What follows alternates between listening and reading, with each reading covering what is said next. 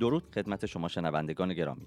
به پادکست تعالیم فردوسی خوش آمدید. هر هفته در این مجموعه تعالیم عمیق و کاربردی از کلام خدا را تقدیمتان می‌کنیم. هدف نهایی ما این است که نقشه خدا برای نجات انسانها را در کل کتاب مقدس مشاهده کنیم. با مشاهده نیاز به یک نجات دهنده که در عهد عتیق آشکار گردیده است قادر خواهیم بود که درک بهتری از خبر خوش در عهد جدید به دست آوریم. این پادکست توسط تیم تعلیمی فردوسی تهیه و تقدیم شما می گردد.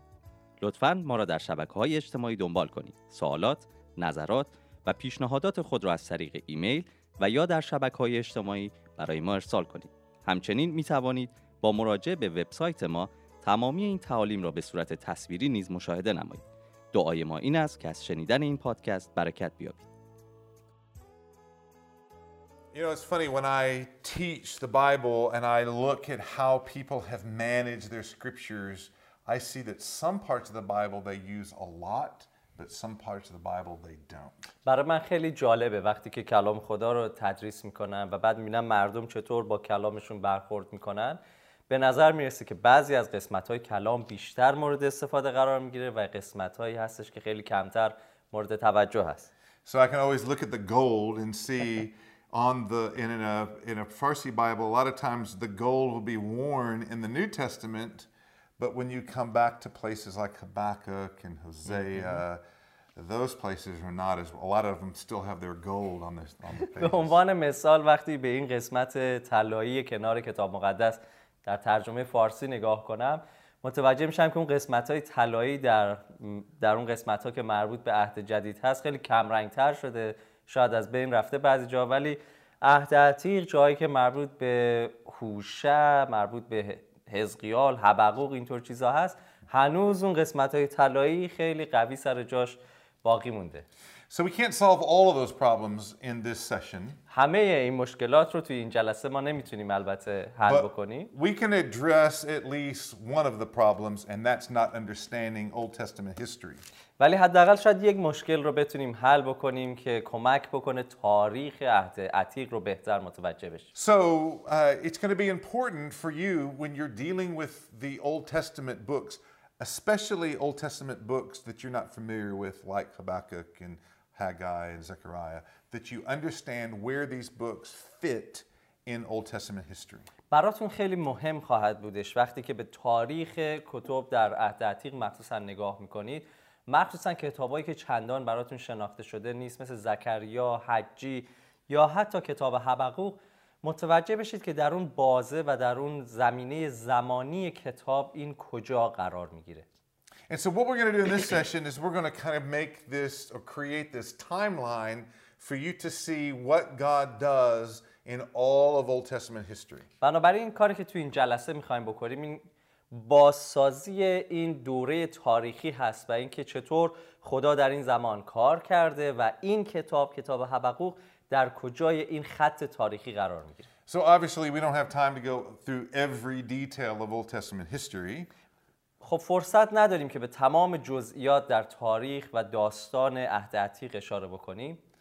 but what we're going to do this time is just focus on the most important characters or figures in the Old Testament. اما کاری که الان میخوایم بکنیم تمرکز بر روی اون شخصیت های میشه گفت مهمتر و اونهایی که تمرکز در کلام هم روی اونها قرار داره And one of the features that you should see, we call this the, the Old Testament narrative.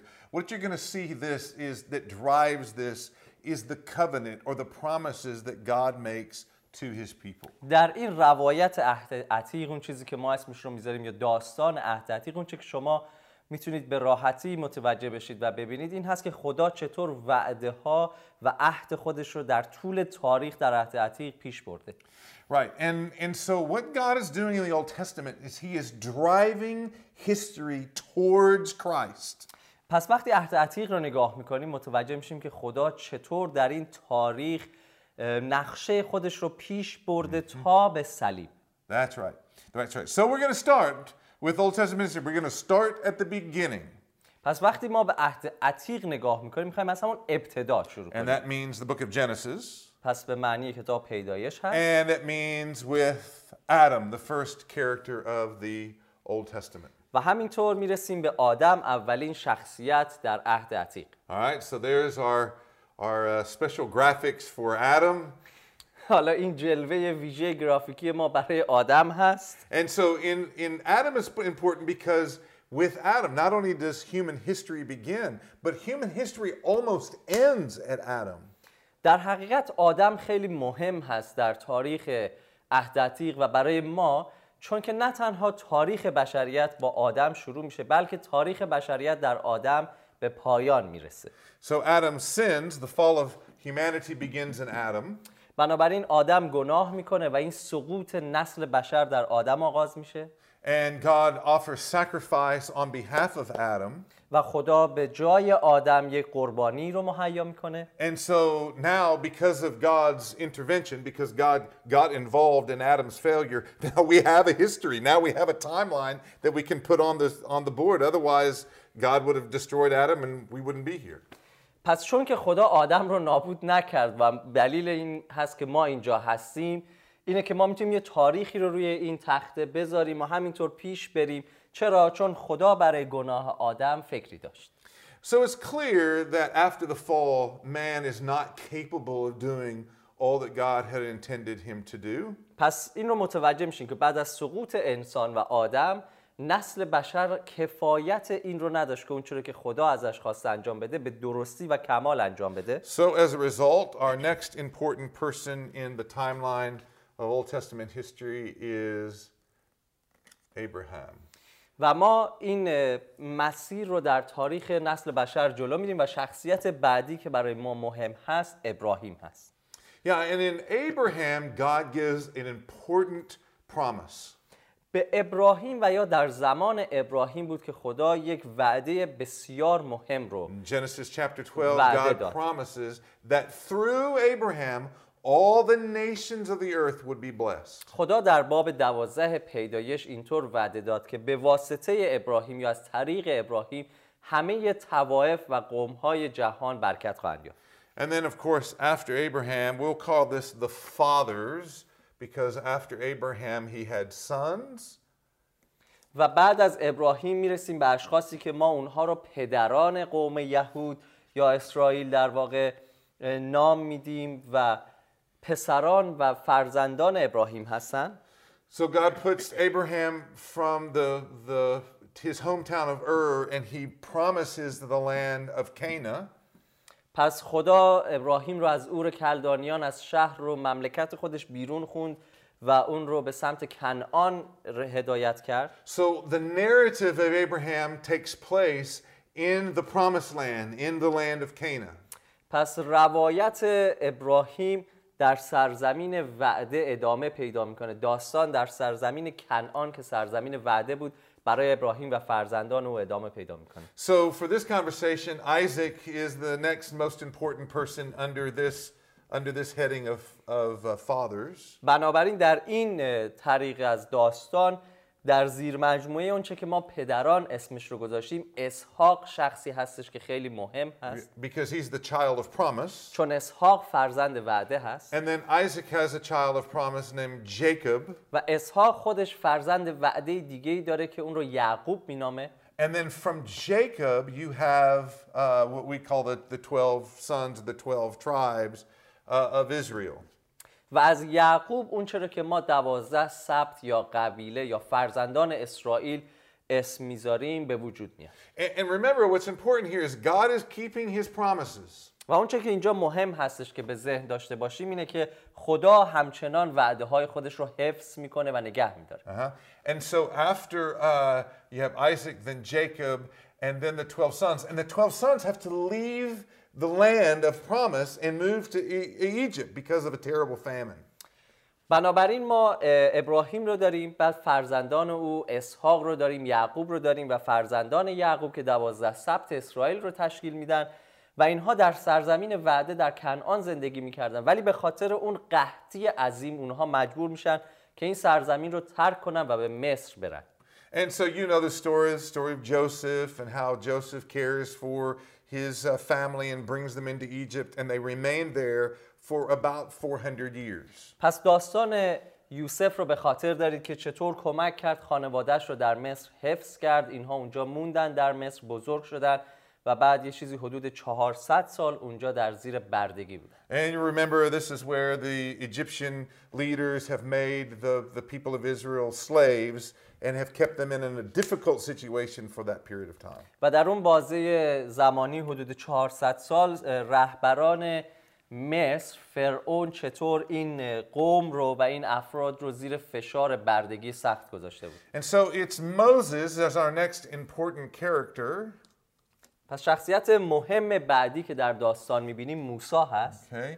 And, and Moses is the person that takes them, leads them out of Egypt back into the land of promise that was given to his father Abraham. موسی شخصی هستش که فرزندان اسرائیل رو از مصر خارج می‌کنه و برنامه‌ای که خدا بهش داده اینه که اونها رو برگردونه به سرزمین وعده‌ای که خدا به پدران اونها و به ابراهیم وعده داده بود And this is important because this is where the people of God move from being just uh, kind of a collection of tribes to a nation. God calls them his people, his nation. و این خیلی جالب و مهم هست چون اینجا جایی هستش که از یک گروه مردم که دوازده تا فرزند بودن اینها به یک قوم و به یک ملتی تبدیل میشن خدا اونها رو قوم خودش می‌خونه در زمان موسی And, and that's where God gives the people of Israel their law, the law that will, will govern the people. و همینطور در زمان موسی هستش که خدا به مردم خودش به قوم خودش شریعت و قوانین رو میده که زندگی اونها رو حفظ میکنه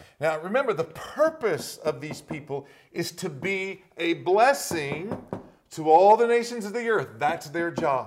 بنابراین یادتون نره هدف قوم اسرائیل از دیدگاه خدا این بود که اونها مثل پدرشون ابراهیم برکتی باشن برای تمام امتهای زمین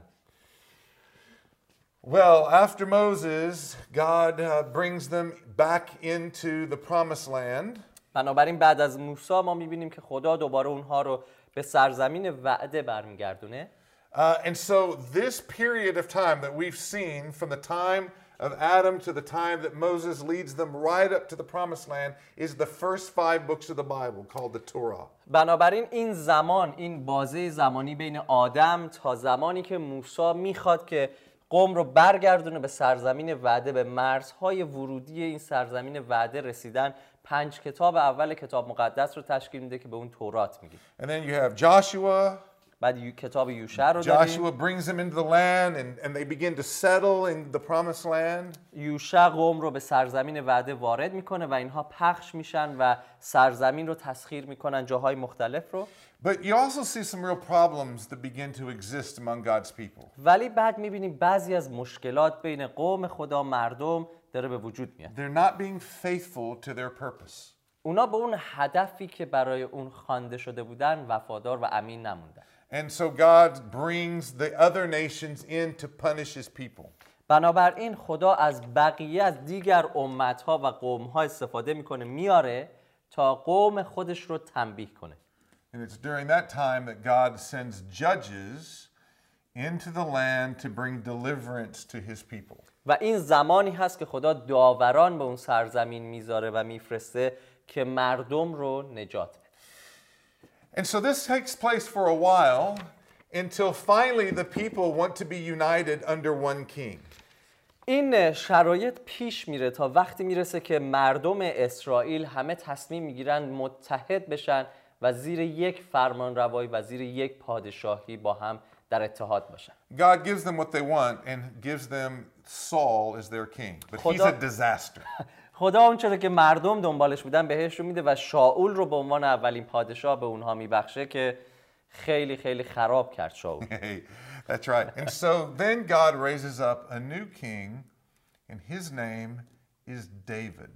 و بعد از شاول خدا پادشاه جدیدی رو مقرر می‌کنه و بلند می‌کنه که نام او داوود هست Okay?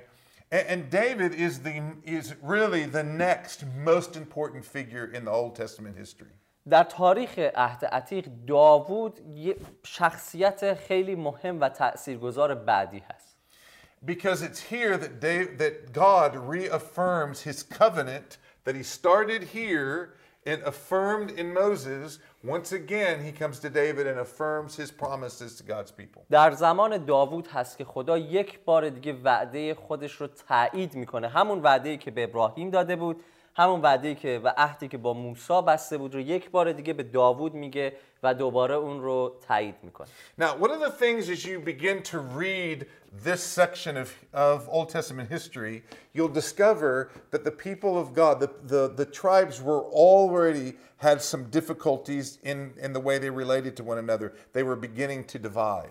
بنابراین وقتی که این بازه زمانی داوران و داوود رو در کتاب مقدس مطالعه میکنید متوجه میشید که س- بین اسبات بین سبت و قبیله های اسرائیل. همین حالا کشمکش ها و درگیری هایی وجود داره که اونها رو به سمت جدا شدن از هم و فاصله گرفتن از همدیگه داره هل میده.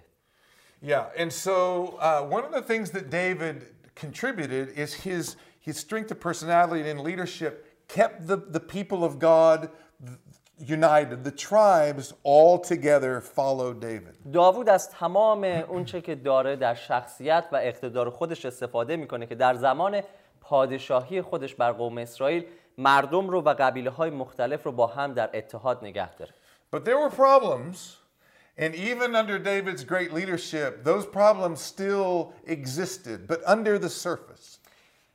ولی همچنان زیر, داو... زیر پادشاهی شخصی مثل داوود با اون اقتدار و پادشاهی خوبی که داشت و تاریخ طلایی بهش گفته میشه همچنان مشکلاتی بین مردم در اون زمان وجود داشت. So after David came Solomon, his son, بعد از پادشاه داوود که پسرش سلیمان میاد and when Solomon died, the, the difference between the nations really became alive. بعد از فوت سلیمان این تفاوت و این فاصله بین سبت های اسرائیل به اوج خودش می‌رسه And 10 of the na- uh, 10 of the tribes went to the north. They divided. 10 went to the north پس از همدیگه جدا میشن این قبیله ها و ده تا از اسبات اسرائیل میرن به سمت شمال و به اونها پادشاهی شمالی گفته میشه and then two tribes went to the south. و فقط دو تا از این اسبات در جنوب قرار میگیرن Now, sometimes in the Bible, when you're reading, sometimes the Bible will call the northern kingdom Israel, پس در کتاب مقدس وقتی مطالعه میکنید میبینید پادشاهی شمالی رو گاهی کلام خدا با نام اسرائیل خطاب میکنه Sometimes the Bible will use the term Ephraim, گاهی وقتا از افرایم استفاده می‌کنه برای معرفی پادشاهی شمالی این ده قبیله and sometimes it will use the term Samaria. و گاهی هم از مفهوم سامری یا سامره استفاده می‌کنه وقتی راجع به این ده قبیله شمالی And صحبت for the می‌کنه southern kingdom, it's almost always the name Judah.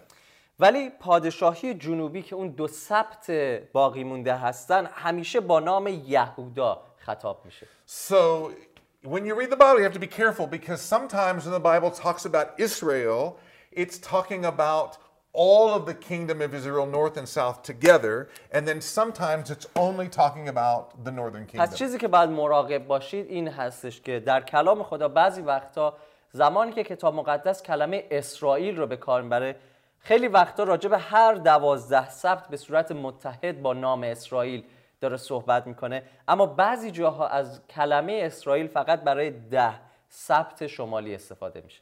Okay, and so this relationship goes on for a while in the history of Israel. بنابراین این شکل رابطه برای مدت زمانی در تاریخ اسرائیل پیش میره. But here's what you need to remember that the promise that started here and moved here and was reaffirmed here, the promise of David moves through the southern kingdom. That the southern, the promises of God in respect to David are honored through the southern kingdom.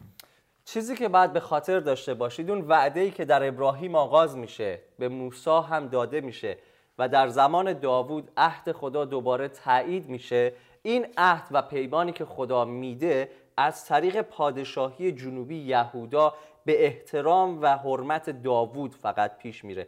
پس این عهد فقط از طریق پادشاهی جنوبی یهودا ادامه پیدا می‌کنه. Okay, And then, as this is happening historically, what's happening around them is there are other nations too. از لحاظ تاریخی اطراف اونها این اتفاقی که افتاده این هست که اقوام دیگه هم زندگی می‌کنن. And, and during times of history, those nations got stronger and got weaker over time. در زمانهای مختلف این اقوام گاهی بزرگ میشن رشد میکنن قوی ترن گاهی ضعیفترن وجود دارن ولی Now, in our timeline, اما در این زمانی که ما داریم the صحبت next میکنیم major his power uh, or empire in this region was the Assyrian Empire. در این زمان قدرت بزرگ یا امپراتوری قدرتمندی که در اون زمان وجود داشت امپراتوری آشور بود Okay, and I'm going to put this here because in in the year 722, the Assyrian Empire destroyed the northern kingdom of Israel. چرا این رو اینجا قرار میدم امپراتوری آشور رو چون در سال 722 قبل از میلاد امپراتوری آشور پادشاهی شمالی اسرائیل رو از بین می‌برد Okay?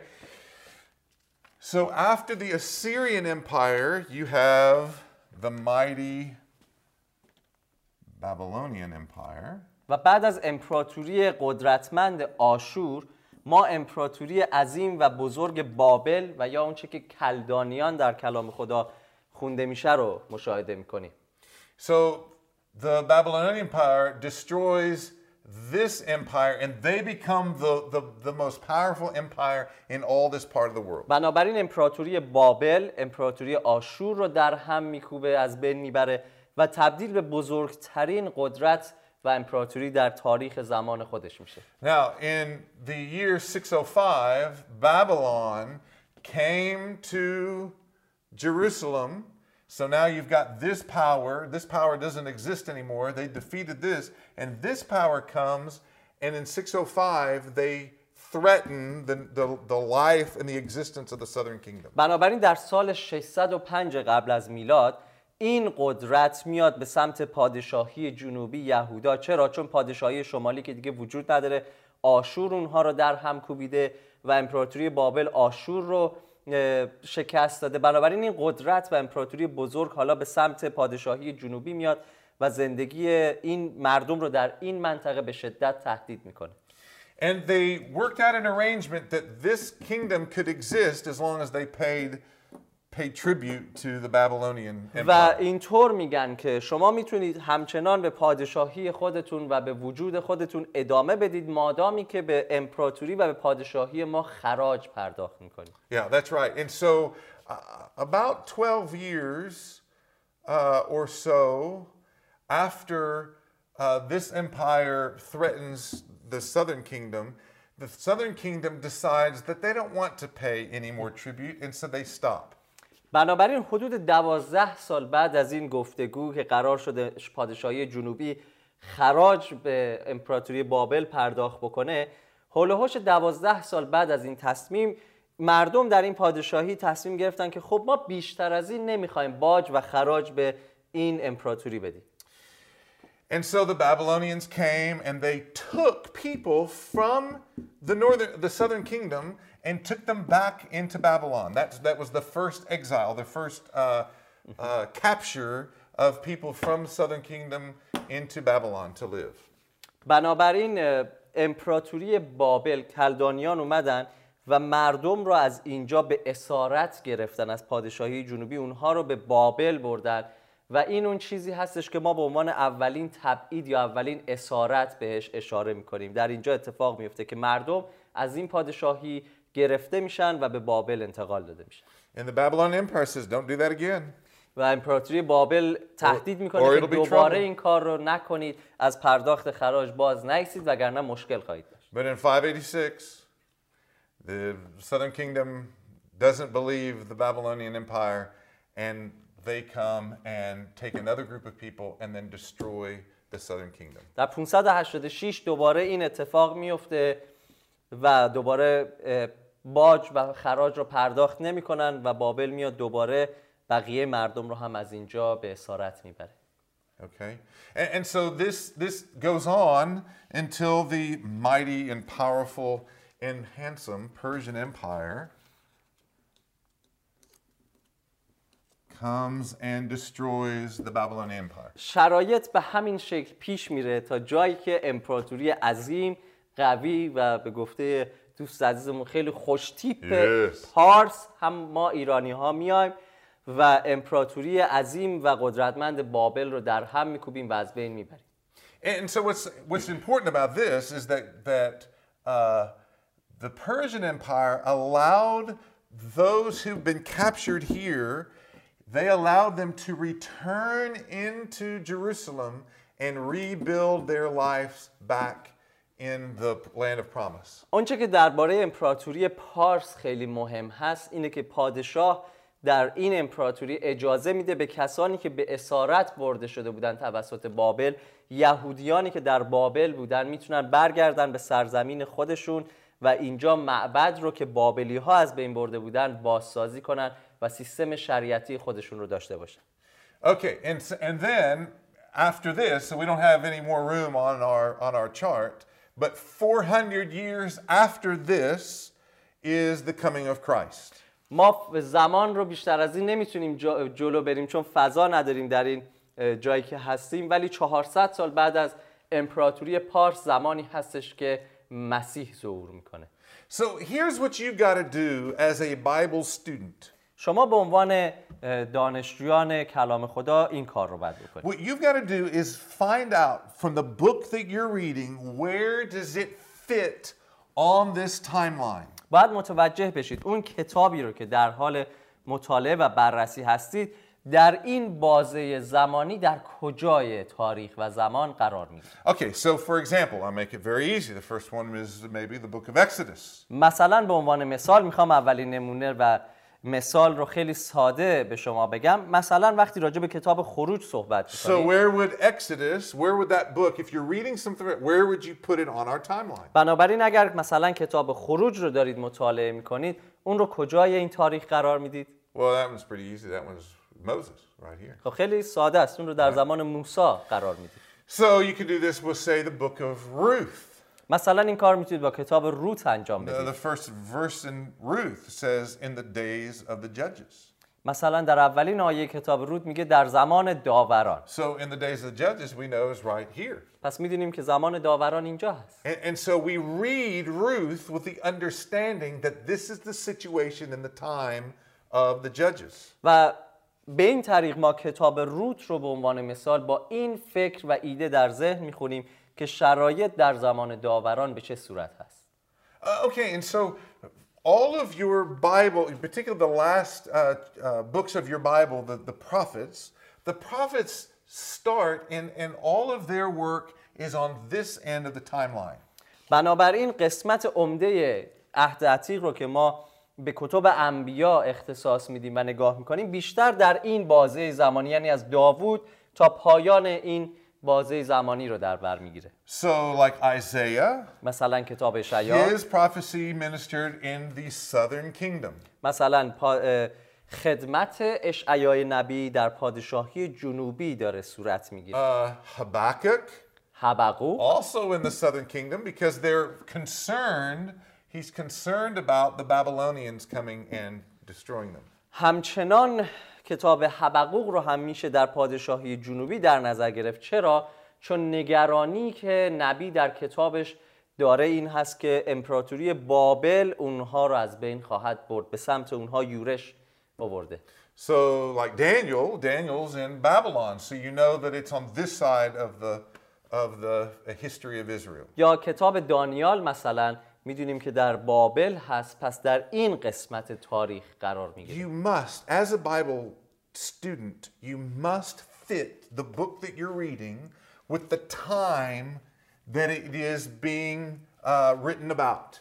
بنابراین به عنوان یک دانشجوی کتاب مقدس شما باید کلامی رو که مطالعه می‌کنید کتابی رو که دارید مطالعه می‌کنید بدونید در کجای این زمان قرار گرفته و چه موقع نوشته شده And really, also, in, in, in addition just the time, there's also the idea of God's promises. Where in the history is this book in the fulfillment of God's promises to his people? نه تنها در رابطه با تاریخ بلکه حتی در ارتباط با وعده و عهد خدا باید ببینیم این کتاب در چه زمانی از این تاریخ نوشته شده و تحقق وعده و عهد خدا به چه صورت در اون زمان dاره پیش میره All right. Well, hopefully, this will help you uh, use the parts of your Bible that uh, are not always uh, used as often.